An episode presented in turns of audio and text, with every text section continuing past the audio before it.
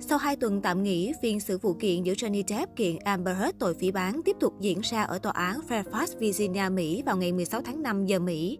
Ngôi sao Aquaman có cuộc đối chất với luật sư Camille Vasquez, đại diện pháp lý của Depp trong phần thẩm vấn chéo. Không nằm ngoài dự đoán, Amber Heard tiếp tục màn kể tội chung cũ. Diễn viên phủ nhận những luận điểm mà Depp cáo buộc cô trong các phiên tòa trước đó phủ nhận đại tiện trên giường. Trước đó, ông Stalin Jenkins, bảo vệ lâu năm của Johnny Depp khẳng định ông chứng kiến cuộc tranh cãi của cặp sao vào năm 2016. Thời điểm ấy, sau bữa tiệc sinh nhật lần thứ 30 của Hurt, cả hai cãi vã và bỏ đi khỏi nhà. Nhân viên phát hiện phân trên giường ngủ của hai vợ chồng. Jenkins sau đó có cuộc nói chuyện với Hurt về chuyện khủng khiếp trên giường ông chủ. Hurt thừa nhận cô đại tiện trên giường và tự gọi đó là trò đùa khủng khiếp, hình phạt cho việc Depp dự sinh nhật trễ. Tuy nhiên, tại phiên tòa vào ngày 16 tháng 5, sau phim Aquaman phủ nhận sự việc nói trên, cô phản biện rằng vân trên giường là của chú chó Bu. Nữ diễn viên cho biết Quýnh Cưng có vấn đề về đường ruột. Theo Heard, buổi sáng hôm sau cô vội vã thu dọn đồ đạc để cùng bạn bè tới tham dự lễ hội âm nhạc Coachella. Ngôi sao 36 tuổi đã để Bu trên giường và xảy ra sự cố ngoài mong muốn. Tôi bị chồng tấn công vào đúng dịp sinh nhật lần thứ 30. Mọi chuyện thật tồi tệ. Depp nói tôi đại tiện trên giường. Điều đó hoàn toàn không xảy ra. Tôi là người phụ nữ trưởng thành và biết phải làm gì. Diễn viên cho biết. Cô cho biết thêm mỗi lần hai vợ chồng xảy ra tranh cãi, Jeff thường bỏ sang một căn nhà khác của anh ở Los Angeles. Vì thế, chuyện Jeff nhìn thấy Hurt để lại phân trên giường là không đúng sự thật. Đó là một kịch bản kinh tởm do Jeff vẽ ra, Hurt nói lớn tại tòa. Chưa quyên góp 3,5 triệu đô. Hậu ly hôn, Jeff Hurt nhận số tiền 7 triệu đô. Khi đó, nữ diễn viên khẳng định trước tòa rằng cô sẽ dùng số tiền nhận được từ Jeff để quyên góp cho tổ chức từ thiện, bao gồm ACLU và Bệnh viện Nhi Los Angeles, Mỹ. Song tại phiên tòa diễn ra trước đó, Terence Dougherty, giám đốc điều hành kiêm cố vấn của ACLU cho biết, tổ chức chỉ nhận được 1,3 triệu đô từ Heard.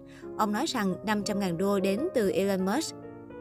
Lần hiếm hoi, Hurt thừa nhận cô chưa hoàn thành lời hứa của mình. Tuy nhiên, nữ diễn viên đổ lỗi cho Jeff và cho biết chính anh là nguyên nhân khiến cô thất hứa. Jeff đã kiện tôi đòi số tiền 50 triệu đô vào năm 2019. Tôi hoàn toàn muốn thực hiện lời hứa của mình với các tổ chức từ thiện. Xong tôi bị cuốn vào vụ kiện với Jeff và chưa quyên góp đủ số tiền đối với ACLU, Hurt nói. Amber Heard đổ lỗi cho chồng cũ làm sự nghiệp tụt dốc. Tại phiên tòa, Hurt cho biết khoảng thời gian sống với Depp là ký ức đau buồn, trải nghiệm đau đớn và muốn quên đi. Nữ diễn viên nhấn mạnh, cuộc hôn nhân độc hại với Depp và những rắc rối sau đó đã nhấn chìm toàn bộ sự nghiệp của cô. Đặc biệt, cô cho biết vài công chúa Mera trong Aquaman bị ảnh hưởng nặng từ vụ kiện với Johnny Depp. Tôi đã chiến đấu rất vất vả mới có thể tiếp tục tham gia bộ phim. Họ không muốn đưa tôi vào phim, Hurt nói. Khi được hỏi trong Aquaman and the Lost Kingdom có chắc chắn cô sẽ xuất hiện, Hurt đáp bằng thái độ thất vọng. Đó là phiên bản tồi tệ của vai diễn đó. Kịch bản mới đã qua chỉnh sửa loại bỏ những cảnh hành động của tôi. Về cơ bản, họ đã loại bỏ rất nhiều vai trò của tôi. Cô nói về những thay đổi trong phần phim tiếp theo. Đại diện Warner Bros. không phản hồi khi được Insider liên hệ cũng như chưa lên tiếng về phát ngôn của Amber Heard.